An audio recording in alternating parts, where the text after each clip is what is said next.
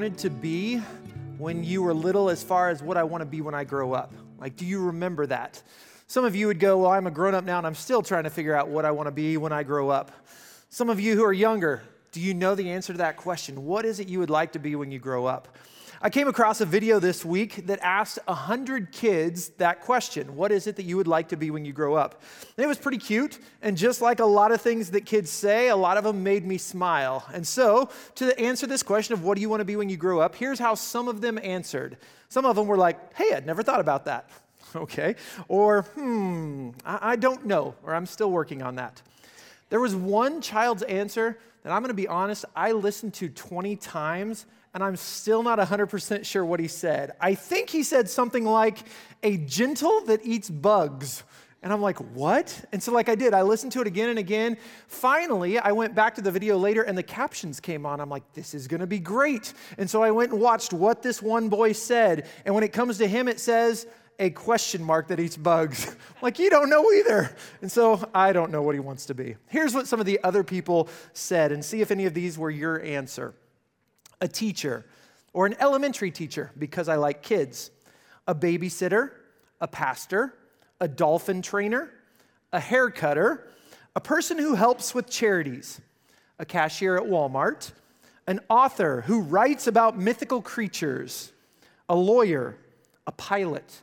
One boy said, a pilot and a dad, a pilot racer dad. So, whatever that is, there we go. A scientist, a paleontologist, a YouTuber, a movie star. Lots of them said an actor. And so they would go, Well, where do you want to act or where do you want to be? And they're like, On TV or on Disney Channel or on commercials. Okay? Some people said, I wanted to be a model or a policeman, and then asked, Why do you want to be a policeman? Well, I want to do car chases or I want to catch the bad guys. Someone said, I wanted to be Batman. Someone said Spider Man. Those are good goals. I want to be in the US Army. I want to be the third African American gymnast. I want to be a gymnastics coach, a dancer, a dance teacher. I want to be a ballerina. I want to be a professional soccer player. And he immediately starts unzipping his jacket saying, Look, I'm wearing a Barcelona shirt right now. Someone else said, I wanted to be a basketball player, a football player. One boy's honest, he said, Hmm, maybe I'll, maybe when I grow up, I'll pick. That's a good idea. Um, one boy said, I already have my whole plan figured out. I'm going to serve in the Air Force for 20 years. I'm going to become a businessman, and then I'm going to make my own company for cars. That's what I'm going to do. Someone said, I want to be a Pokemon trainer. I don't even know what that is. But someone said, I want to work at Target. One girl said, I want a cake. okay.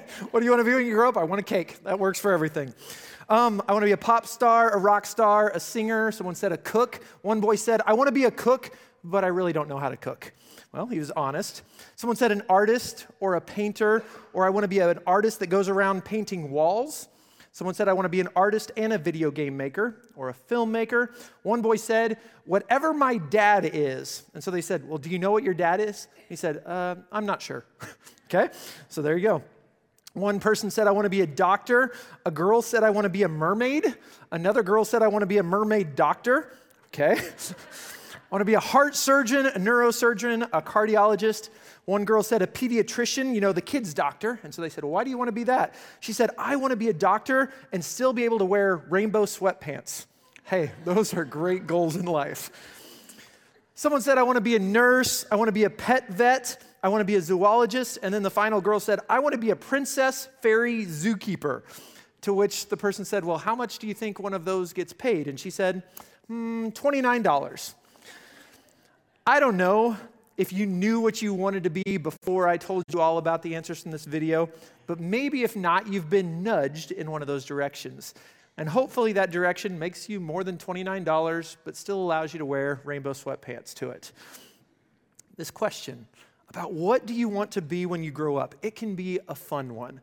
Like it can allow us to dream. It can help us to figure out things that we are good at, and it can even cause us to begin working towards making those things happen. However, I do see a couple dangers if that question gets taken too far.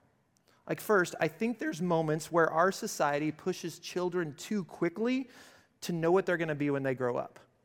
Like, I've had multiple discussions with students from different schools who feel this pressure about no, needing to know what they're going to be way before it's needed. Now, understand me, I'm trying to be clear here. I understand the benefits about knowing that question. And I'm not saying that we shouldn't come alongside students to help them think through this topic and start making goals. But there's also a place to let kids be kids. And our culture in general seems to be trying to have them grow up so fast. Like there's going to be a lot of time to be an adult and to think about work. And even consider this how many people end up changing their majors when they're in college, or even change their career paths after they get into the work field?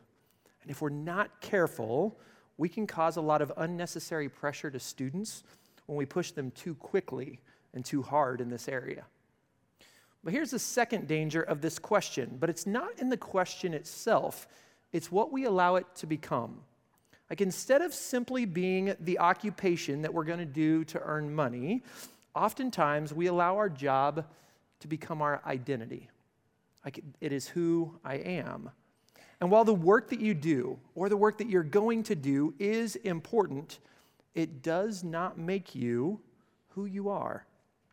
Even if your occupation is passed down from generation to generation, like my family, we're all farmers, or we're doctors, or teachers, or pastors, like that is still not your identity. It's what you do. Now, you can be known for your job because that's part of you, but it is not who you are. In the movie Overcomer, there's a man named Thomas who's in a hospital bed and he's battling diabetes. And he's talking with a man named John who he met purely by accident. And Thomas begins helping John learn how to coach cross country because John really is a basketball coach, but now because of difficulties in the town and in the school, he's having to coach cross country. And so in a conversation, John is asked this question by Thomas if I asked you who you are, what is the first thing that comes to your mind? And so John responds by saying, A basketball coach. Thomas says, If that's stripped away, and so then John says, Well, I'm also a history teacher. He says, Okay, we take that away. Who are you? Well, I'm a husband and a father. And God forbid that should ever change. But if it does, who are you? And so frustrated, John is like, I don't understand. And then finally, he just kind of says, Well, I'm a white American male, to which Thomas laughs and he says, Well, that's for sure. But then, as they're struggling, he says, Is there anything else? And John says, Well, I'm a Christian. Well, what does that mean? Well, it means I'm a follower of Christ. And how important is that? Well, it's very important. Interesting. Then why is it so far down on your list? And as the discussion continues, Thomas says, Your identity will be tied into whatever you give your heart to. Your identity will be tied into whatever you give your heart to. And so, if we place our identities in our jobs, and then for whatever reason we lose our job, it devastates us because at that moment we don't know who we are anymore. Like, I don't remember the exact words from an SRCC sermon quite a few years ago about work, but the meaning behind it was this question Are you a worker who is also a Christian, or are you a Christian who works? You see, our identity should be found in Christ. The mission statement of South Rock Christian Church is, well, actually, let me ask you. We've been talking about it, so it's time for a quiz. And so we'll see if you can tell me. There's six words. I bet you can at least get four of them. So on the count of three, I'm going to have you say it out loud if you feel like you know it. If you're like, I don't know, you can say it softly, okay? But we're going to see if you know it, all right? So the mission statement of South Rock Christian Church is one, two, three, what?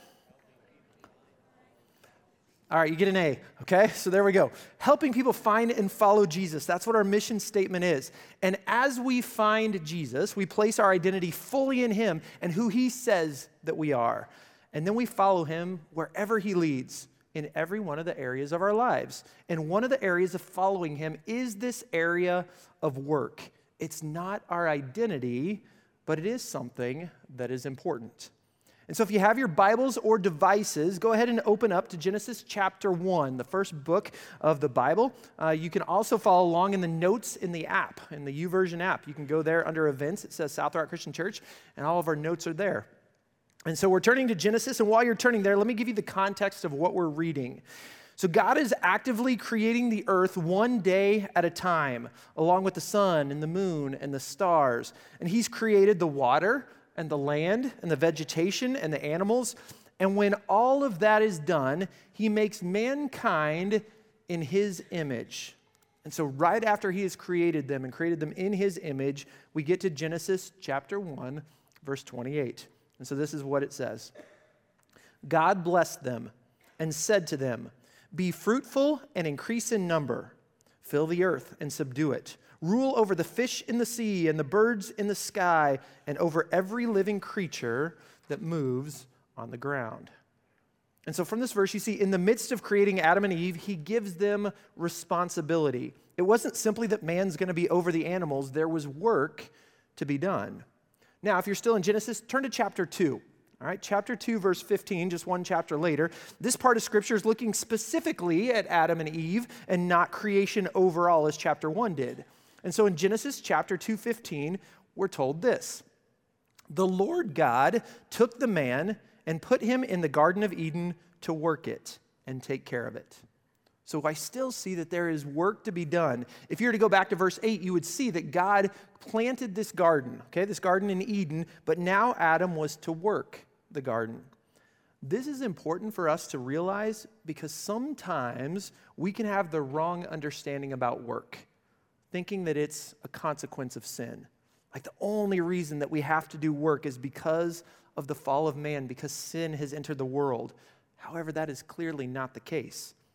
God created work so that it could serve a purpose of human fulfillment.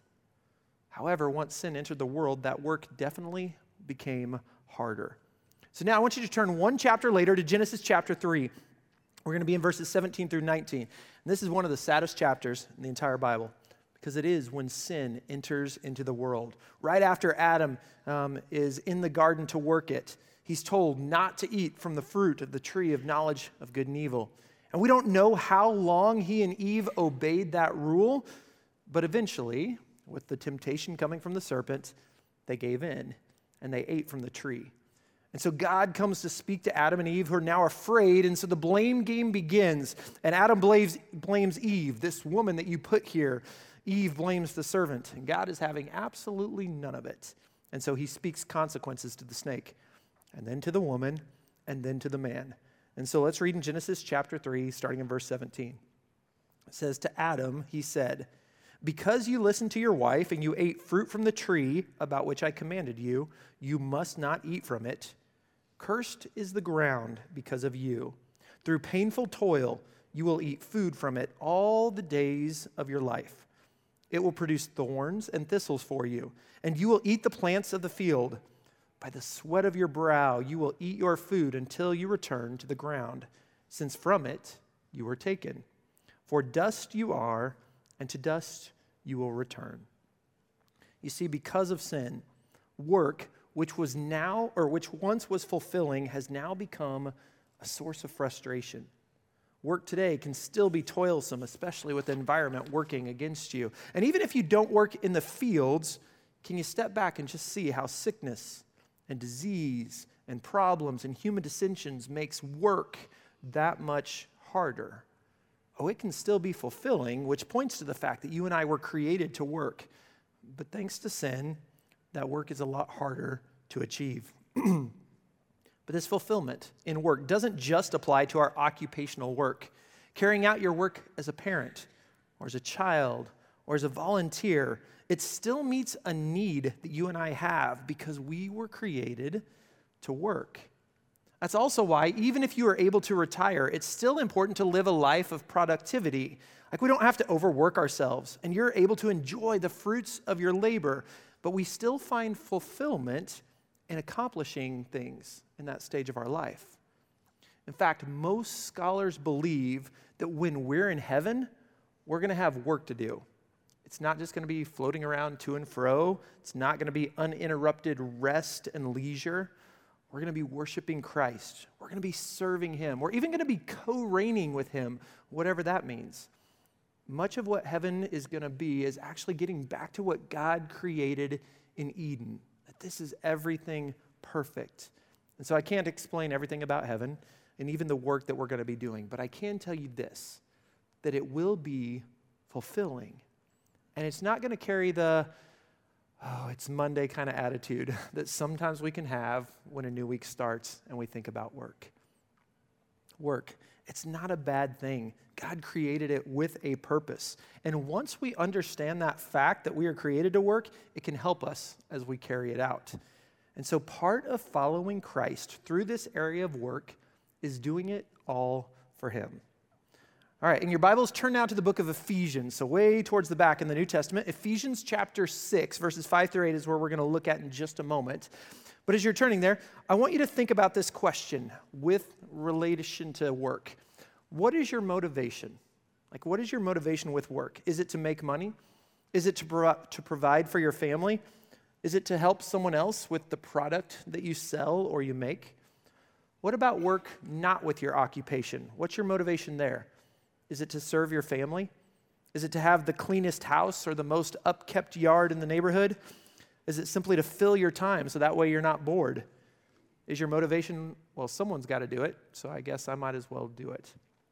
As a Christian, here is what our ultimate motivation should be regarding this area of work. And even though the text speaks to slaves, you can think about it from an employee's viewpoint. Ephesians chapter 6, verses 5 through 8. Slaves, obey your earthly masters with respect and fear and with sincerity of heart, just as you would obey Christ. Obey them not only to win their favor when their eye is on you, but as slaves of Christ, doing the will of God from your heart.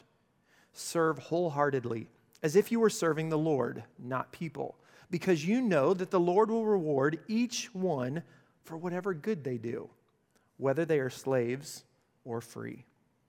And so Paul tells us that we should serve those that we work for. We should obey them. We should work hard for them as if we're doing it all for Christ. And not just when our employer is around, but we should have the same work ethic all the time. And as we do our work, the motivation should be that Christ receives the glory for everything that I am doing. In a passage that's very similar, Paul tells slaves in Colossians chapter 3 verses 23 and 24 that whatever you do, work at it with all of your heart as working for the Lord, not for human masters, since you know that you will receive an inheritance from the Lord as a reward. It says it is the Lord Christ you are serving. Like we know that our reward is coming from him. so because of that, we should do our work for him, giving our best effort towards everything. And in case you think this work only applies to an occupation, listen to 1 Corinthians 10:31. It says, "So whether you eat or drink or whatever you do, do it all for the glory of God."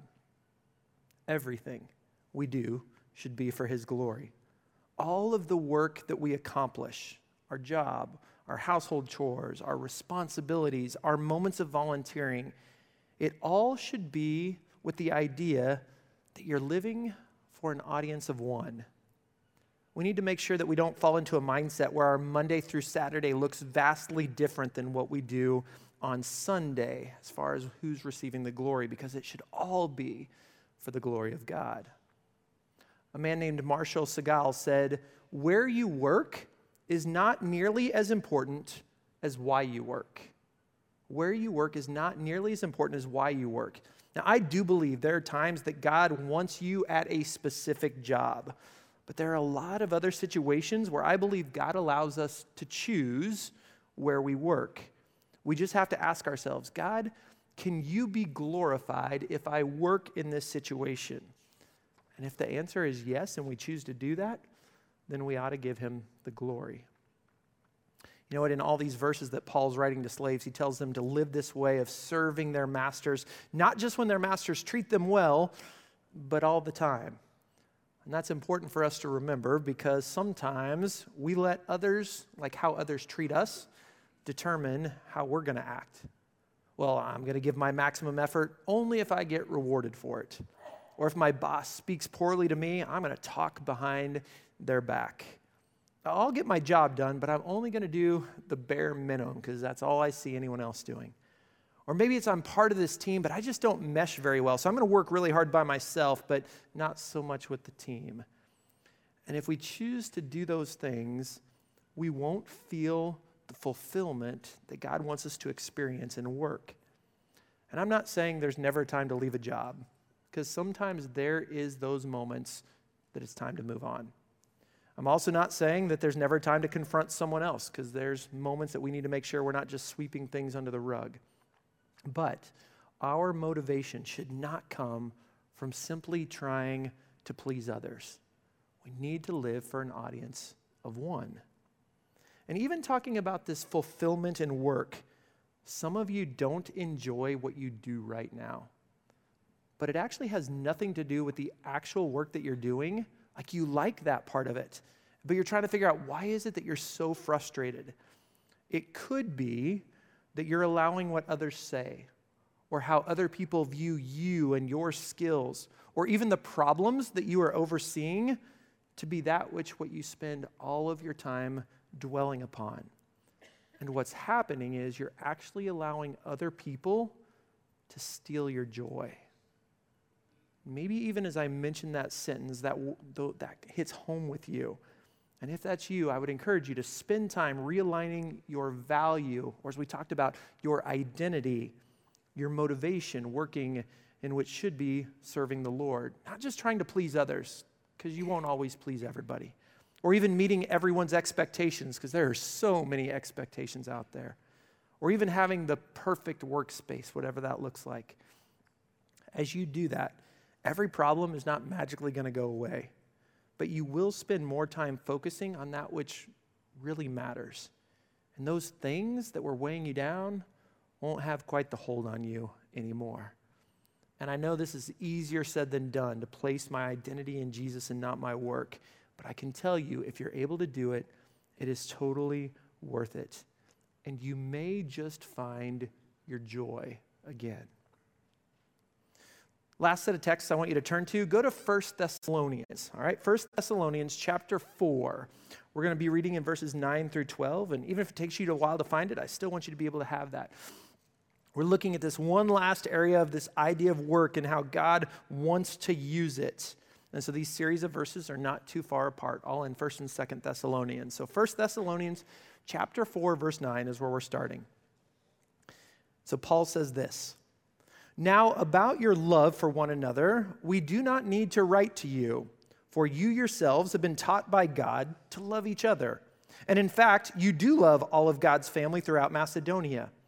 And yet we urge you, brothers and sisters, to do so more and more, and to make it your ambition to lead a quiet life. You should mind your own business and work with your hands, just as we told you so that your daily life may win the respect of outsiders, and so that you will not be dependent upon anybody. Now turn to chapter 5, still in 1 Thessalonians, verse 14. Okay? Similar words written here, but 514 says this.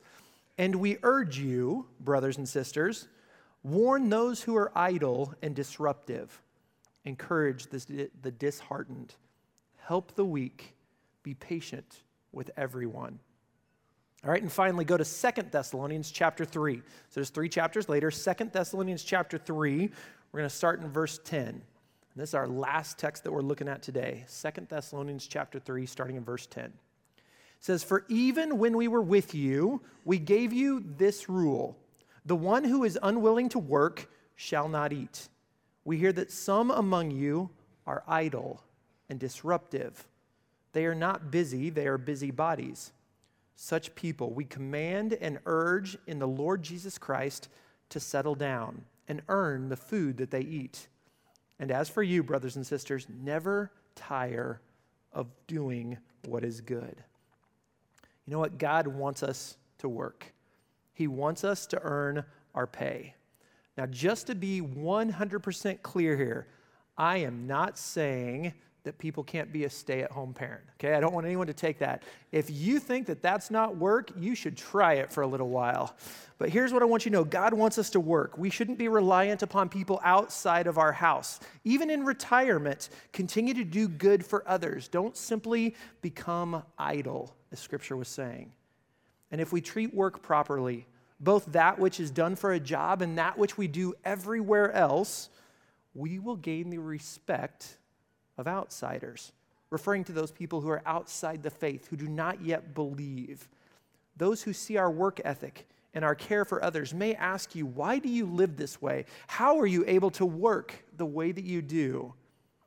And in that moment, without preaching a sermon, you can simply say that you're living for Him. That's what I'm doing. God can use the way that you follow Him in this area of work to help others find Him. By doing everything for His glory and by finding fulfillment in the work that He has for you, a door might be opened up to change someone's life for eternity. And maybe, just maybe, that changes how you see Monday morning. Who are you? If you were asked that question, what if you didn't answer by the work that you did? Not at least at first. Not your job, not the roles that you take on. What if your first answer was, I am a follower of Christ? I'm a child of God. I am a Christian. And then all of the an- other answers are built on that foundation. Well, I'm a dad or a mom or a grandparent or an aunt. I work at such and such a place. I live in this town.